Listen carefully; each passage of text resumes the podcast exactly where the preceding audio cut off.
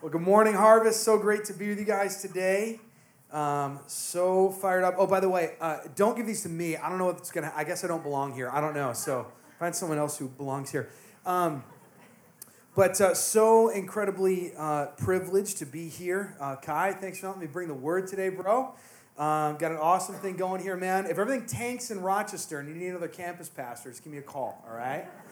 Uh, but man, we've been in Muskoka for the past week since Sunday, um, and uh, we'll be here through Wednesday. And it is you guys have just got such a beautiful gift, a beautiful place to be, uh, and a beautiful place to shed the light of Christ. To say, if you think this is great, let let me point you to the God who made it. Amen.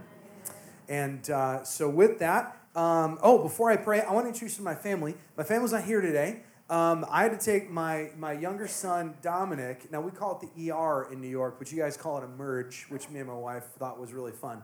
A merge. Um, but he's okay. Um, he's just got some stomach issues that, that were really hurting him. And so, uh, but he's swimming in the river right now, but we didn't know what today was going to be like. So they're not here. But that's my wife, Shannon. Uh, and uh, we've been married for 15 years. Uh, and uh, and then it's my oldest son Owen in the life vest, Dominic. So that Owen's 11, Dominic's 10, uh, Lily is 8, and then Eden is 6. And then that should have been dinner, but my girl said no. So so we didn't. Uh, but that's my crew, uh, and uh, if you could just keep Dominic in your prayers, just as he as he recovers, and give us give us and the doctor's wisdom to figure out what's going on there. So, um, won't you join me in prayer and then we'll open up God's Word together, all right? Father, we thank you so much uh, for giving us an opportunity to open up your Word today. God, we are um, thankful uh, that you have revealed yourself to us in your Son, Jesus Christ. And it's Him that we lift up, it's Him that we praise, it's Him that we seek, it's Him that we desire to meet face to face this morning, whom we already have. And Lord, I pray uh, that you would just continue that now as we open up your Word. Father, we thank you for the work that you've done in this place already as your Spirit has moved in our hearts. Now, Father, we open ourselves up to the work that your Holy Spirit wants to do through your word in us.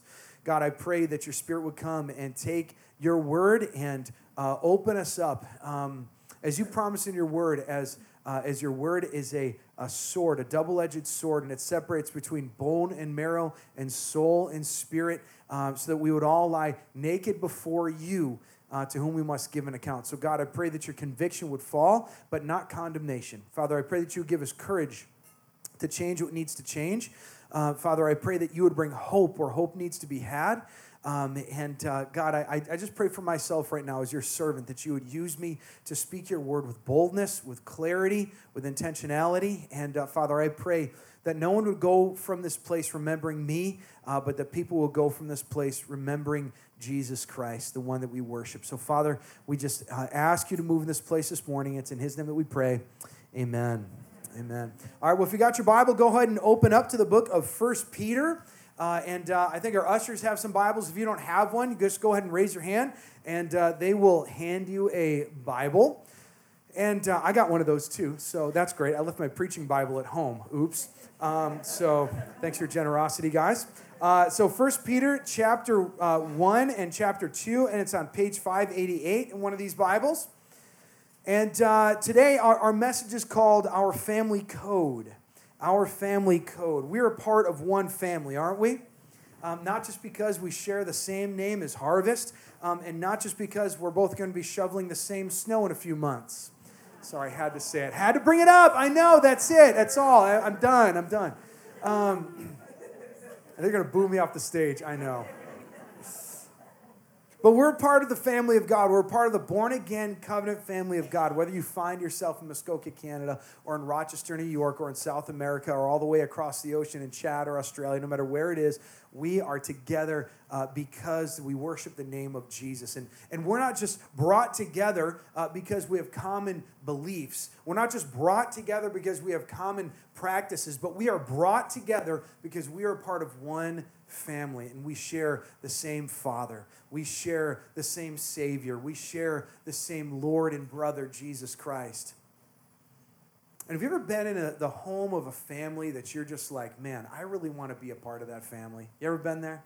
Have you ever been, maybe you came in for dinner and like you just felt the joy, right? The joy just kind of oozed out of everything. And, and you looked, you said, man, it, when, when I have a family, I, I, I want to be like them when I, when I grow up. When I have kids, I, I want it to be like this. And let me ask you, do you think that family got to be the way that it is by accident? No, they didn't. The best families are families that live with intentionality. The families that either say in a written way or just in an unwritten way that say, this is who we are, and so this is the way that we're going to live. This is our code. And so when people come in, they could say, man, I wish that our family was like this. And as the Apostle Peter writes to um, his audience, which is spread throughout um, the world, he's writing to them to say, You are the family of God. And the way in which you live ought to invite other people to desire to live the way in which God has called us to live. That the way that you live ought to reflect the Savior who saved you by his death and resurrection. The way that you live ought to show the love of that Savior. The way that you live ought to be a savory taste in this world so people say, I want some more. Where did you get that? And we could say, let me introduce you to our dad, right? You see, as Peter writes to his audience, I think that what we have in 1 Peter chapter 1 is something of a family code. And I want you to listen to this. This is kind of where we're headed today. That when we live by God's family code, we become the family that God intended us to be, welcoming to the world and loving towards one another. That when we live by God's family code, we become the family that God intended us to be, welcoming to the world and loving one another. And this is a family that only lives with intentionality. So, won't you join me and read from uh, 1 Peter chapter 1 verse 22 all the way down through chapter 2 verse 3. And I want you to note how many times like family type language comes up. You ready to read with me? All right, well, let's read. Having purified your souls by your obedience to the truth for a sincere brotherly love, that's the first one.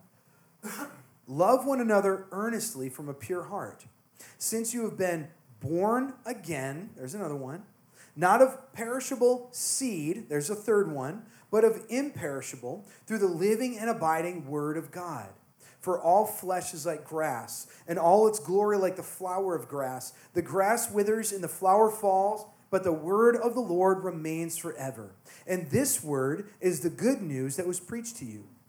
So put away all malice and all deceit and hypocrisy and envy and all slander. Like newborn infants, there's the next, long for the pure spiritual milk, there's the fifth one, that by it you may grow up, there's the sixth, into salvation, if indeed you have tasted that the Lord is good.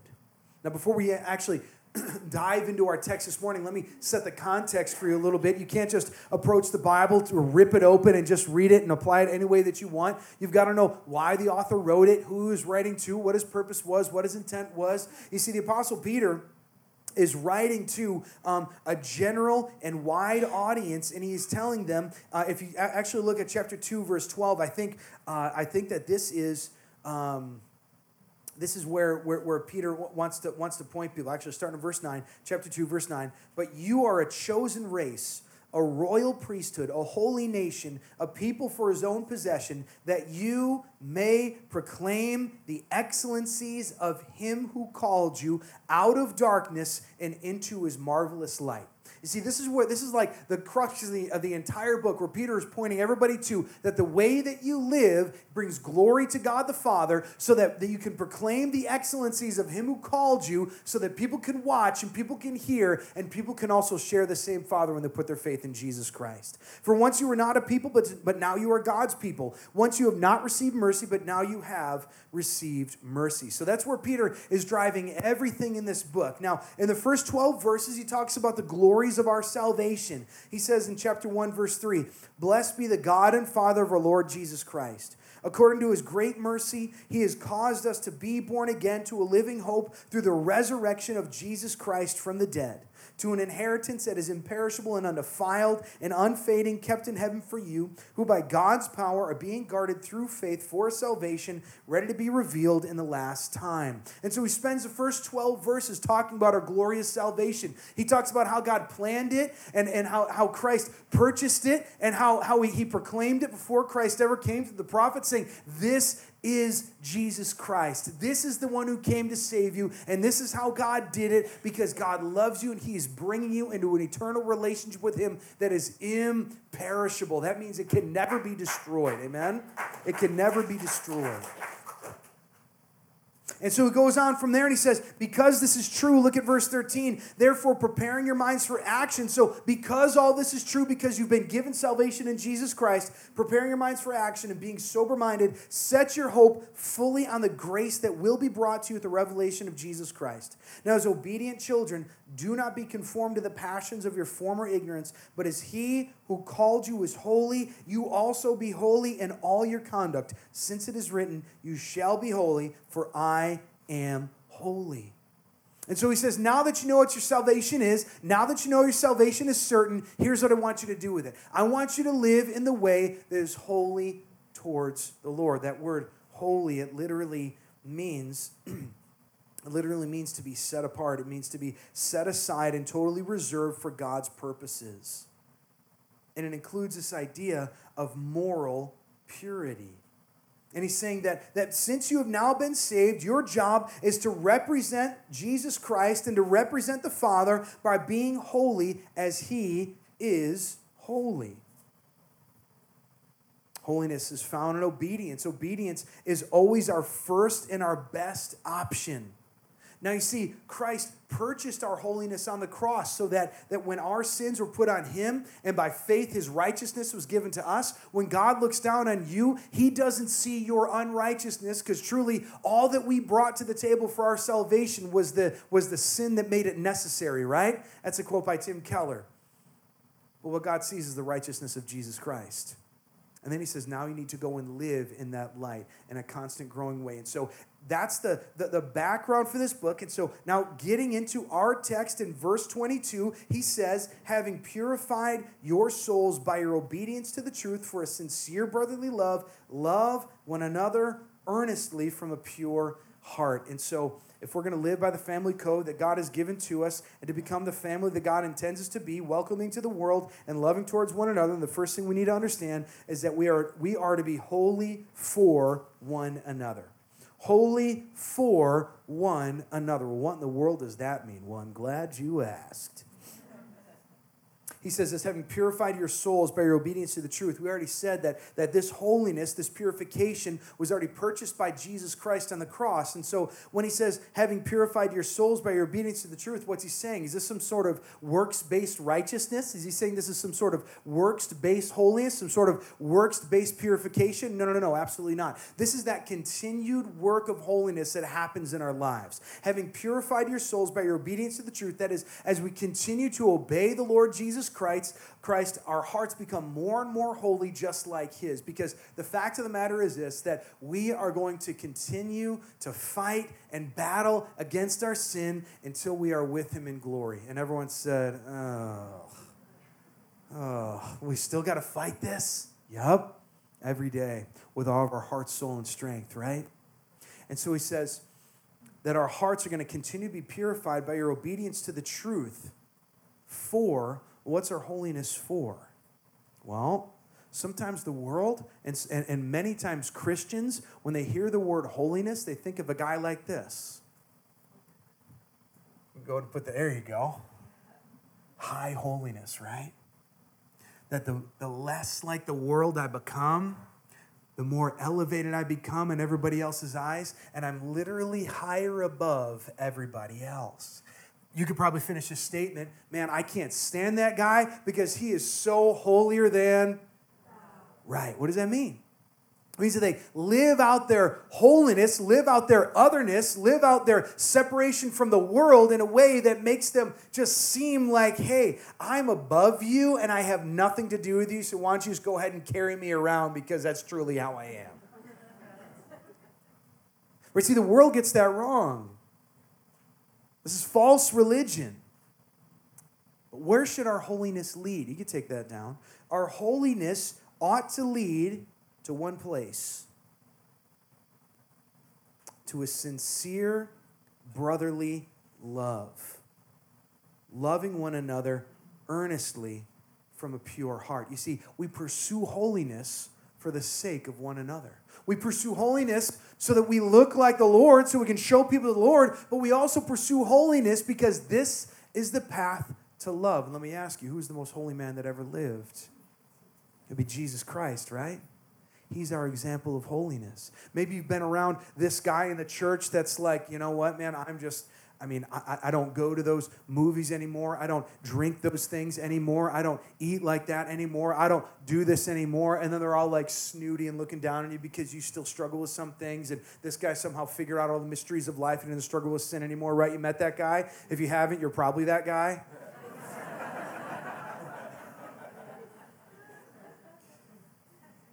But our holiness ought not to lead to a place that says that I'm better than you, but our holiness ought to lead to a place where we're on our knees serving you.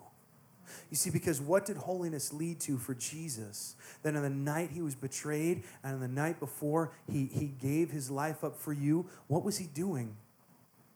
He was washing feet that the love that Jesus had was a love that, that he stripped away his clothes, just like he stripped himself of so much of his glory and power, and he put on flesh like you and me. And he put on the servant's robe. And he had a bowl of water. And he had a towel and he washed the feet of the disciples, all, all those feet that would soon run away from the cross.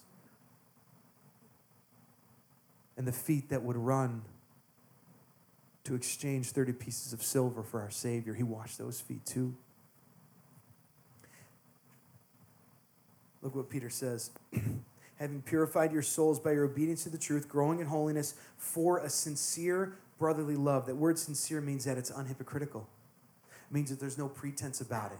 It means that, that, that you're not serving somebody else because of what you can get out of it. It means that you're not serving somebody else because you want people to think that you are like him. That you're not serving somebody else because you want people to think that, man, you're just such a good Christian. But you're serving somebody else. You are loving your brother with a love because love always puts everybody else in front of yourself, doesn't it? That's what love does. That Christ is the epitome of love and that he put us in front of himself by giving himself on the cross. And so our love, this brotherly love, this love that God calls us in our family code, says, let your holiness lead to a love that says you're greater than me. And I believe it. A hypocritical love says, I'm going to serve you, but I don't like it. But a pure love says, I'm going to serve you because Christ served me and I love you. And look what else it says about this love. It says that this love ought to be earnest and from, again, a pure heart, from a holy heart. So, from a heart that's growing in purity, from a heart that's growing in holiness, it ought to be an earnest love. Now, this word earnest is used a few times in the New Testament, but the, the one that comes to mind for me is when Jesus is praying in the garden. And it says he was praying earnestly, that he was praying so hard that drops of blood were coming down as sweat. That's the kind of earnesty that we ought to be loving and serving one another. Because what did Jesus say? When they came to him and they said, Jesus, what's the greatest command? Well, to love the Lord your God with all your heart, soul, and strength. And the second is like it to, to love your neighbor as yourself. Paul confirm this in, in uh, uh, Galatians chapter 5, where he says this For the whole law is fulfilled in one word you shall love your neighbor as yourself. Oh, wait, one, two, three, four, five, six, seven words. Paul wasn't a mathematician, okay? It's seven words. Now, but you understand what he's saying, right? Everything. That as we grow in holiness, we grow in love. As we grow in obedience to the Lord, we grow in love. Or what does it look like? Well, think about some of the commands that, that, that the Lord gave us in the Ten Commandments. Right? Don't, don't envy your neighbor's wife. And Jesus said that in a different way. Hey, don't, don't lust, because when you lust, you actually commit adultery in your heart. So, men, if we keep ourselves from lusting, well, yes, that makes us holy before the Lord, but what is the opposite of that? Then when we give in to lustful temptations with other women, what does that do? Does that increase or decrease our love for that person? Well, it decreases it because we begin to look at that woman as a no longer as somebody made in the image of God, but somebody that's made for me to fulfill my desires. And we no longer look at them as somebody that we can serve, but as somebody that can serve me. And how does that bring its way into your marriage? Well, now you no longer look at your wife, it, it, it, can lead to you looking at your wife as an object of your lust instead of an object as your lo- of your love. Somebody to serve you instead of, I'm sorry, looking at them as somebody to serve you instead of you serving them. Do you see? How, how sinning is not just something that, that stands in the way between you and the Lord, but it stands in the way between you and other people. And you can trace that with any of our sins. And so when we choose holiness, we choose it so, because we love the Lord, but also because we love one another. And a lack of pursuit of holiness, it brings an impediment to our, our relationship with God. Now, it's now, we're not going to lose that. We can't lose our salvation. We're safe and secure in Jesus Christ. We have an imperishable inheritance in Christ, like we just read in chapter 1. But our prayers are impeded, our joy is impeded, our hope is impeded but also with one another. It ruins our relationship with others, it weakens your witness, it weakens the church, and it weakens the witness to a watching world. I mean, if we are people who are not living in a holy way for the Lord and for each other, why would anybody want to be a part of a group of people that are just utterly selfish? Isn't that what we're trying to run from? Right? Isn't that what we're trying to be saved from? So, brothers and sisters, if we are to be this family that is appealing to the world,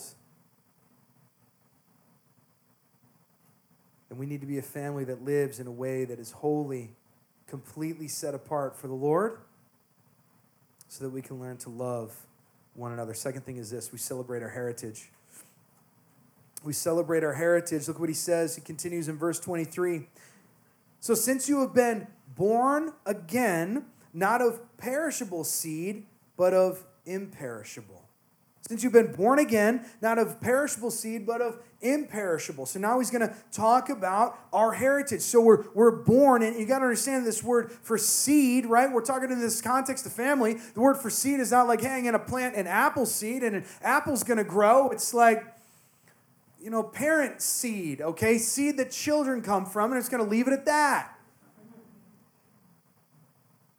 But he says there's two different kinds of a heritage a heritage that one is going to perish and one is going to be imperishable. The word perishable means that it's from the earth, it means it's of an earthly quality. And the word imperishable means it's of a heavenly quality, of an indestructible quality. So, me, like I already told you, Capuano is an Italian name, um, and uh, we take pride in our heritage. Now, my great great grandfather, his name was Dominic Joseph Capuano. He came to New York in the early 1900s, and uh, my grandfather was the first one born in America in our family. And, and actually, my son, the one that we brought to emerge, as you say, his name is Dominic Joseph Capuano, right? We celebrate that heritage. And when we get together as a town, I got like 27 grand, uh, grand I do not have any grandchildren. I got 27 cousins on that side of the family, like, you know, uh, just, just Catholics who, who, who were Catholics in the way they thought about birth control. And, and we had a lot of cousins and stuff. And we get together at our family parties, and there's a lot of pizza and so much, or not pizza, pasta, so much pasta, so much ravioli, and so much cheek kissing, right? Like just a ton of it. You feel like you're just stepping into the Godfather. It's great. But really, I mean, I'm gonna be honest with you though. Like our heritage, uh, we, we don't we don't go that far in our heritage. I, am what Mike, comedian Mike Birbiglia would call an Olive Garden Italian, right? You guys heard that joke? Where, where he says, okay, you know, you know, you go, you go to your Italian restaurants and, and, and all that's Italian about you is your last name. You don't know any of the language. You look at the menu and you're like, um, yeah, I think uh, I'm gonna go ahead and order the pasta vazula. And to finish the joke, he says, No, no, no, no, no. You're going to have the pasta fagioli, just like everybody else. That's my Italian heritage. We love it. But my great great grandfather, he's dead. I never met him. My grandfather died just before I got married in 2004. Now, my dad, he's still alive, he, but he'll die. I'm still alive. I'm going to die. Dominic Joseph Capuano, whose namesake came over from Italy, he's going to die. Why do I say that? To be morbid? No, but to say that we're, we're, we're perishable. That if our sight and our focus is on the things of this world, your sight, your sight and your focus are on things that are going to die. And Peter's saying, no, no, no, that's not where we come from. But we have been born again. We've been born again, not of perishable seed. That, that we have been, uh, that when, when we died, that when Christ died on the cross, that we died with him. That by faith, our sins were put on Christ, and they were nailed to the cross. And we're told in Romans chapter 6 that we died with Christ. And then when Christ was buried, we were buried with Christ. And then when Christ rose from the grave, we were raised from Christ to new life, right? A life that's lived in holiness, a life that's lived in love, that we've been born again, not of perishable seed, but of imperishable. And what is that seed? Through the living and abiding word of God. For all flesh is like grass and all its glory like the flower of grass. The grass withers and the flower falls, but the word of the Lord remains forever. Forever. Living means that it's alive, means that it's active. Abiding means that it's never going to go away. And this word is a good news that was preached to you. I've been reading through the Gospel of Mark in my quiet time with the Lord, and how many times, if you, if you, if you can take a look, how many times it says that Jesus preached. His disciples went to go find him when he was in a desolate place to pray. And they said, Hey, everyone's looking for you. And he says, No, no, no, I need to go and I need to preach because this is why I came we preach God's word, right? We preach the, we unapologetically proclaim the authority of God's word. Kai's a funny dude. He's a great preacher. But if, if Sunday mornings was story time with Kai, like you'd laugh, it'd be a good time. You have a lot of fun, but your life wouldn't change. Those words are perishable. My words are perishable. God's word is imperishable. So we celebrate this heritage. Peter, he takes this passage from Isaiah chapter 40, and I want you to turn there. I want you to turn there. Because the Lord says this He says in, in the Psalms, I have elevated above all else my name and my word. This Bible that we have, written by 40 different authors, 66 books, written over a period of over 1,500 years, right? Multiple cultures, three different languages, all with one message the redemption of God's people through Jesus Christ. And we preach that word. But why do we believe it? How many conversations have you had with people that have said, well, I don't believe that. There's so many contradictions in it. Well, I don't believe that. It's just a book that was thrown together by people. No, no, no. This is a book that was put together by the Lord Himself. This is a book that was spoken into existence by the Lord. And when we celebrate our heritage, what that means is that by God's word, we point to our dad. Look at Isaiah chapter 40. Look at verse 9. Go up onto a high mountain, O Zion, herald of good news. Lift up your voice with strength, O Jerusalem, herald of good news. Lift it up and fear not. Say to the city of Judah, Behold, the Lord comes with might, and his arm rules for him. Behold, his reward is with him, and his recompense before him. He will tend his flock like a shepherd. He will gather the lambs in his arms. He will carry them in his bosom and gently lead them, lead those that are young. And I started in the wrong spot, so we're going to look at verse 6. See, I told you, uh, my words are worthless.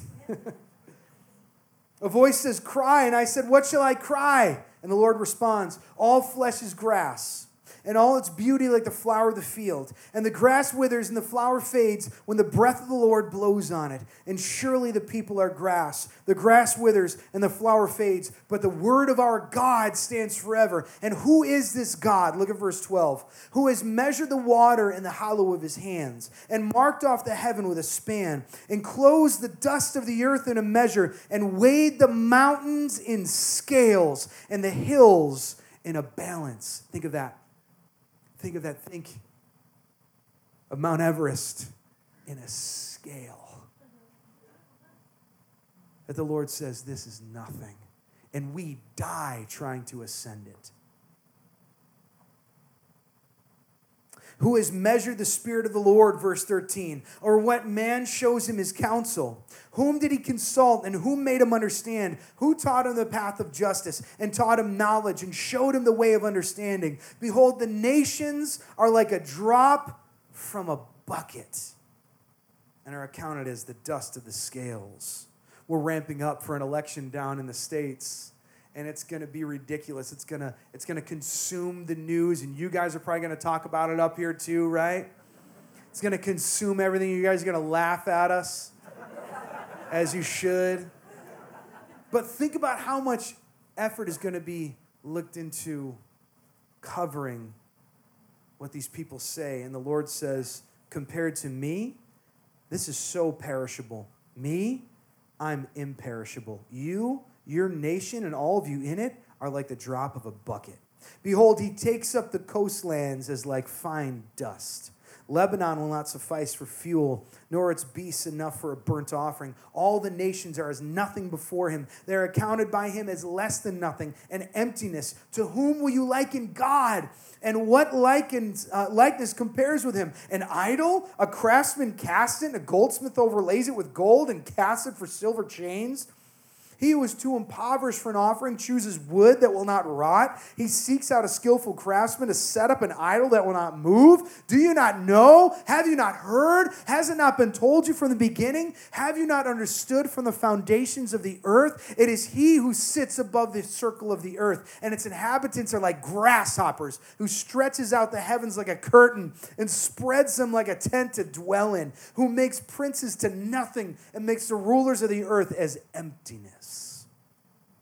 This is our God.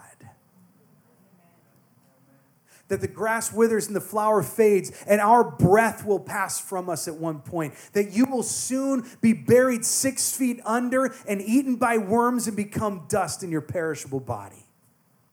But the Lord, the Lord remains forever. And His word, his word remains forever. And what does Peter say? He says, In this word, from the mouth of God, this word is the good news that was preached to you. What is this good news? Look at Romans chapter 1, verses 16 and 17. It says this For I am not ashamed of the gospel for it is the power of God for salvation to everyone who believes, to the Jew first, and also to the Greek. That it's the that the gospel is the power of God. It's not my words. It's not Kai's words. It's not anybody's words that steps up on this stage. But it, the, it is the word of God that is the power to save you. It is the gospel that is the power to save you. Look at uh, what what the Lord says in the book of Hebrews about His word. He says this For the word of God is living and active, sharper than any two edged sword, piercing the division of soul and spirit, of joints and of marrow, discerning the thoughts and intentions of the heart. And no creature is hidden from his sight, but all are naked and exposed to the eyes of him who must, to whom we must give an account. James chapter 1 says something very similar when it says this Therefore, put away all filthiness and rampant wickedness, and receive with meekness the implanted word, which is able to save your souls. And so we celebrate our heritage that this is how you and I have been born again by the eternal word of God preached to you in the gospel, the revelation of Jesus Christ, died on the cross, rose from the grave so that you can be saved. That is our heritage. That is what binds us together. And when people come and look at us, we say, the reason we are who we are is because of our dad. Let me show you who he is. And so, if we're going to live this family code so that the world might see that Jesus Christ is Lord and that we might love one another, we are holy for one another, we celebrate our heritage. You can write this down. We love intentionally and we love protectively. We love intentionally and we love protectively. You see, Peter, one of the reasons why I really like him is because he's kind of a spaz and like an ADHD guy like me. See, I popped Ritalin like Pez back in the day, um, mellowed out a little bit. Um, but some would say, Brandon, you still need a little bit more. Probably do. But Peter, he starts talking about holiness. He starts talking about love. And then he just gets so enraptured with the Word of God and with the God who wrote it that he just goes nuts for a couple of verses and he says, All right, all right, all right, all right, let me bring it back. Let me bring it back. And he says, So put away, right? So then he comes back to love. So put away all malice and all deceit and hypocrisy and envy and all slander. So he says, I want you to love in earnesty. I want you to love in sincerity. But in order to do that, you've got to take these things off. That word put away literally means to take off like clothing. And, and, and because of this verse, this is so weird, but because of this verse, and in the first century, they used to baptize people naked. Uh, can I get an amen for not doing that anymore? Yeah, okay. Yeah, it's wonderful. Uh, but they, they, they were like, hey, let's, this is like great imagery here. So let's baptize one another naked to show our old self coming off. It's like, what? No, no thanks. But that's what the word literally means. It means to take off like clothes.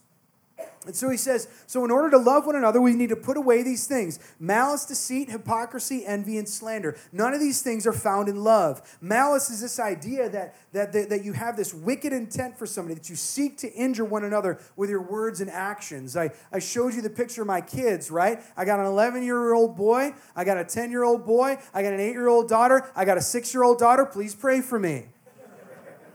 Like sometimes it becomes a war zone in our house it gets crazy, right? And it's mostly because these kids know how to push one another's buttons, and they know that if they could just say the right thing in the right way, that other person's day is just to get absolutely thrashed, and they're to be so happy. You've been there? You seen that? Yeah, I've seen it like 12 times this week. It's been great. Yeah, never mind. I was to say something I shouldn't.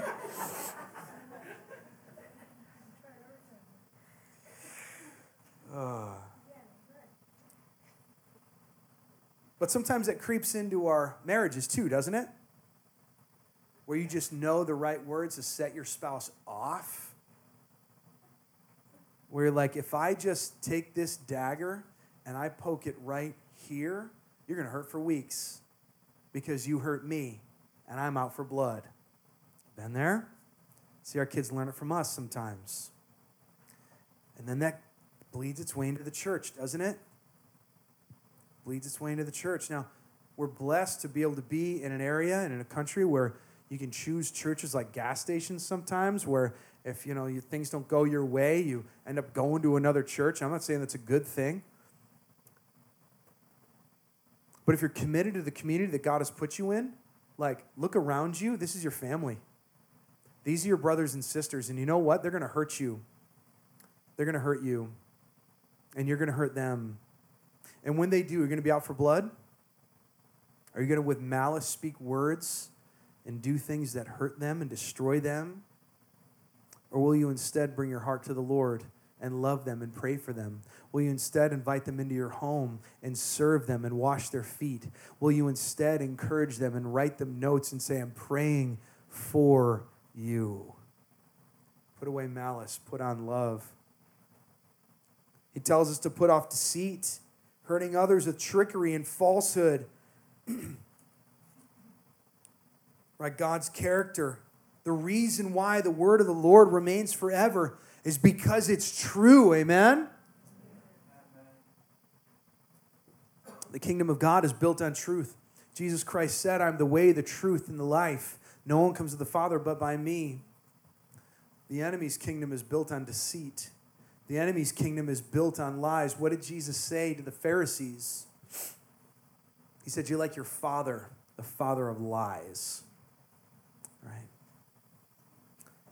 When relationships are built on deceit, it's built on sinking sand. And if we're going to learn to love one another, if this world is going to look into the church and say, I want to meet your dad because his kids seem pretty cool, we need to be a place that's full of truth, that speaks the truth in love, that when something is going on with somebody that, that needs to be confronted, you confront it in love and you say, Brother, I love you, but I need to speak the truth to you, but not living in a deceitful way to think, hey, everything's all good.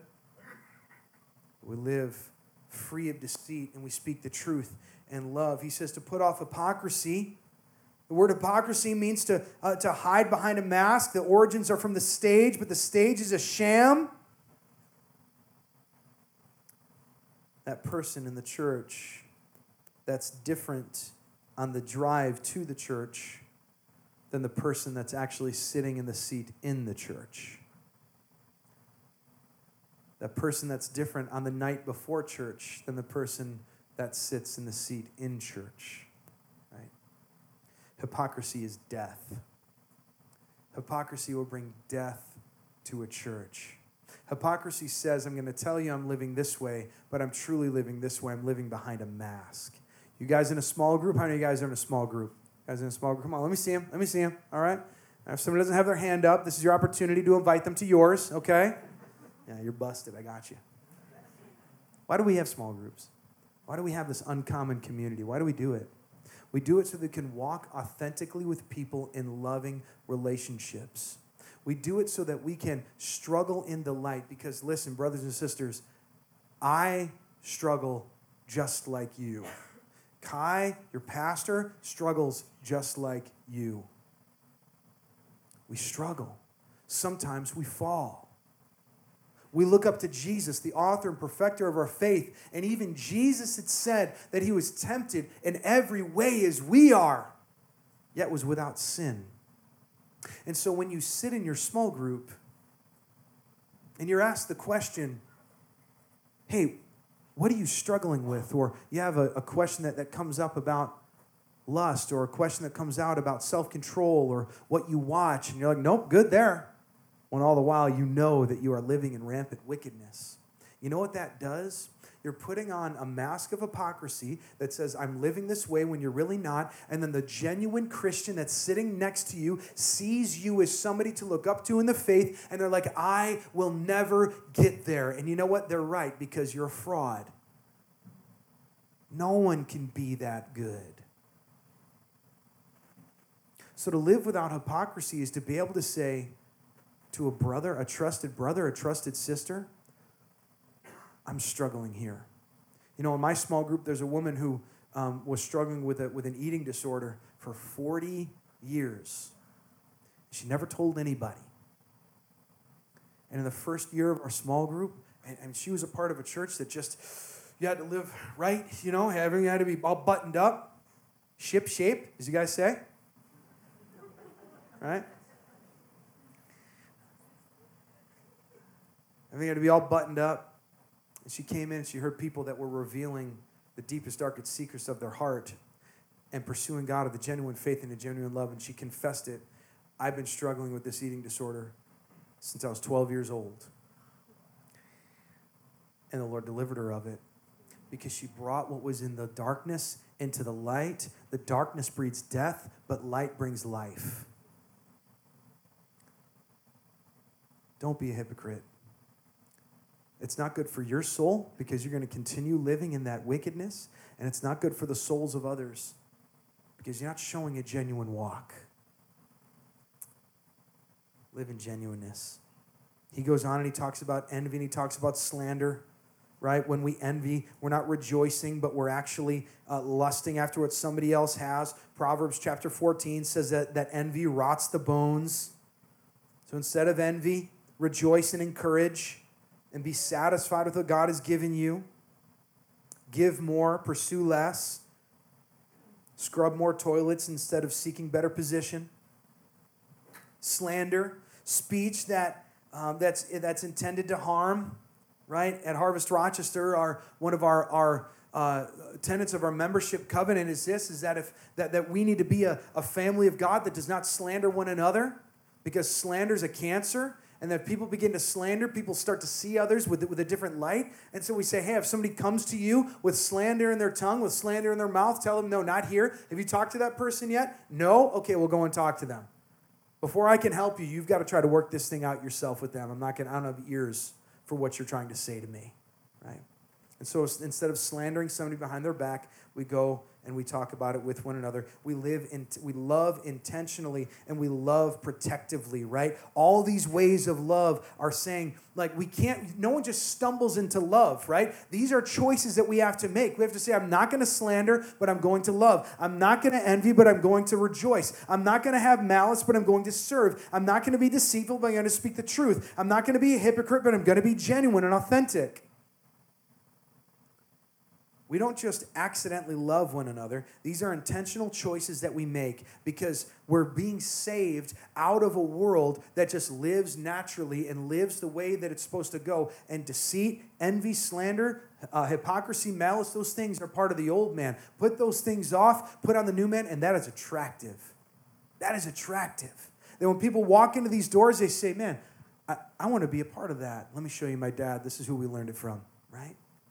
So, finally, this if we're going to be the kind of family that God wants us to be, living this family code so that the watching world sees and they desire this, and we're loving to, towards one another, that we are holy for one another, we celebrate our heritage, that we love intentionally and proactively, and finally, this we eat together.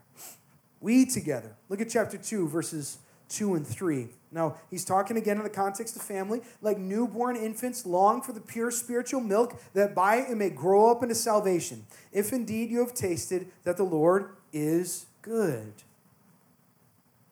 One of my favorite times of the day is dinner time, because we all gather around together around the table. No one's ever together for breakfast. I'm already out of the house. No one's ever together for lunch. They're at school, I'm at work. But it's dinner time, man. We just sit around and we talk. And there's so many scientifically proven reasons why it's good to have dinner together. Did you know that dinner conversations will, will teach your kids? I almost said learn your kids. Yeah, real good English. Um, dinner conversations will teach your kids a thousand more uh, uh, hard words that, than, they, than they would learn just by uh, reading books to them. Families that eat together, the kids have higher achievements in sports and homework and art. When families eat together five, five to seven times a week, they're twice as likely to get A's than families who only eat together twice a week.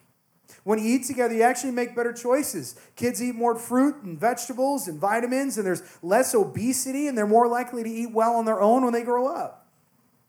And eating together has actually proved to be better for your mental health lower rates of depression, lower rates of suicide, positive view of the future, all come when families actually eat together. Those are scientific studies that were done to show these things. Really cool.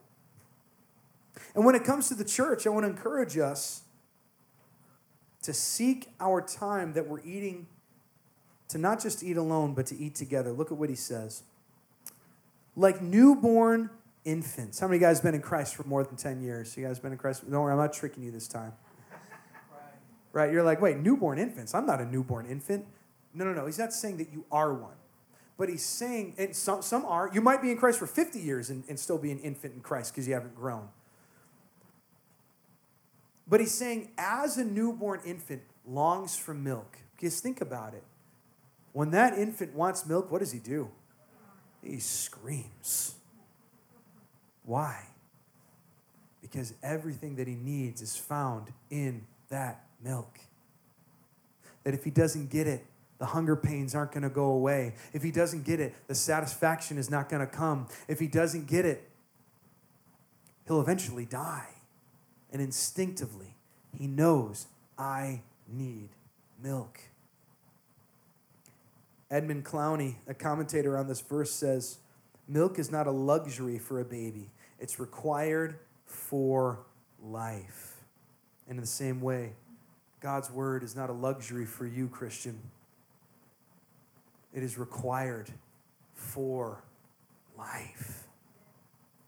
And as the baby seeks after it, as the baby screams for it, as the baby hungers for it, so you long for the Word of God.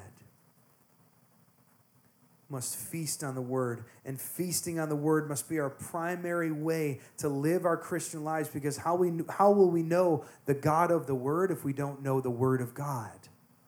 This is how he's revealed himself to us. And peter says long for the pure spiritual milk. That means milk that hasn't been torn up milk that hasn't been added. It's it's it's what god actually intended you see, one of the reasons why I say we need to eat in community, like if you just like if if your plan of Christian growth is me, my Bible, a notebook, and a tree, and nobody else, you might get a little jacked up. Heresy is bred in isolation. You see, one, like we saw, one of those benefits of eating together is that you eat better. When you eat together in community, whether it's on Sunday mornings or whether it's, it's with your, your fellow believers in your, in your small group, you're going to keep each other away from heresy. You're going to keep each other away from unhealthy patterns of thinking. You're going to keep each other accountable to the pure, unadulterated Word of God.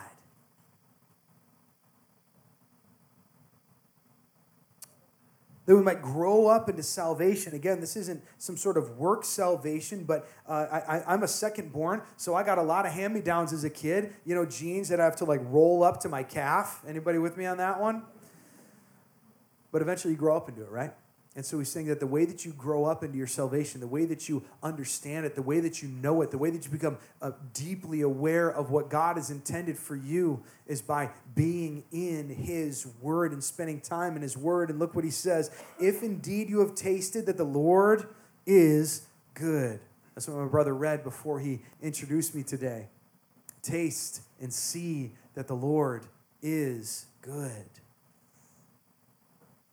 Edmund Clowney again said this that the word of the Lord constantly presents the Lord of the word. You cannot divorce the word from the Lord. Rejecting the word is rejecting the Lord. And see, if we're a family that eats together, when you spend time in the Word and you are strengthened in your faith and you grow in your faith, you are strengthening the faith of others. Because as you spend time with Jesus, as you spend time in His Word, you're able to help others along in the Word. You're able to help others along into what they know. But look, if you're not, what do they say about a chain? That it's only as strong as its weakest link, right? That if you are somebody who just looks at the Word of God as optional, if you are somebody who looks at the Word of God as a choice, you look at something, you look at the Word of God and you're like, man, not today. You're a prime target for the enemy. Because a lack of fellowship with God is going to lead you to a lack of love. It's going to lead you to a lack of holiness. It's going to lead you to, to indifference before the Lord. Your worship on Sunday mornings will not even be a quarter of what they could be because you're just here for the show. You're not here to worship the God that you have met in His Word. He says, If indeed you have tasted that He is good. Have you tasted that? Have you tasted the forgiveness of your sins in Jesus Christ? How did you find out about it? Through the Word of God. Have you tasted of the glory of the resurrection? Have you tasted of the glory of the return of Jesus Christ that He says, if you just endure a little while longer, if you endure a little while, I'm going to come back and I'm going to take you to the place where there is no more tears, where there is no more death, where there is no more sorrow, where there is no more pain. Have you tasted that the Lord is good?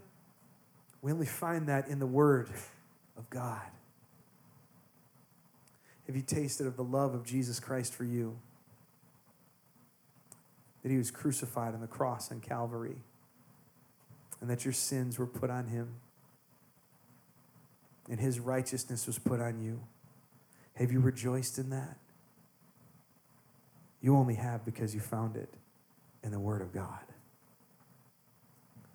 So let's eat together, brothers and sisters. Let's feast on the Lord in His Word. Our family code. We eat together. We love intentionally and proactively. We're holy for one another. We celebrate our heritage. And let me remind you that you are a chosen race, a royal priesthood, a holy nation, a people for his own possession, that you may proclaim the excellencies of him who called you out of darkness and into his marvelous light. Let's be the family that God intended us to be. Let's live according to what God has called us to live so that others might come in and we can point and say, Let me introduce you to the dad who made us. Let's pray. Father, we thank you so much for the opportunity that you've given us to dive into your word this morning. We thank you, God, that your word is eternal, imperishable, that your word is light and life that by your word we're saved, that by your word we're sanctified, that by your word we're pointed to you. And now, God, I pray for this church. I pray for Harvest Muskoka. I pray for Harvest Rochester. Father, I pray that you would bind our hearts together in this common grace. Lord, that we would be communities of people who live according to what you have said who live according to your love for us, who live according to, to the love that you have commanded us to have for one another, so that a watching, dying, and lost world may see the hope that we have in Jesus Christ, that their hearts might long for it, and that we might point them to the way, to the truth, to the life, to Jesus Christ. Father, our hearts are set on you. Teach us to live as you've called us. It's in Jesus' name we pray. Amen.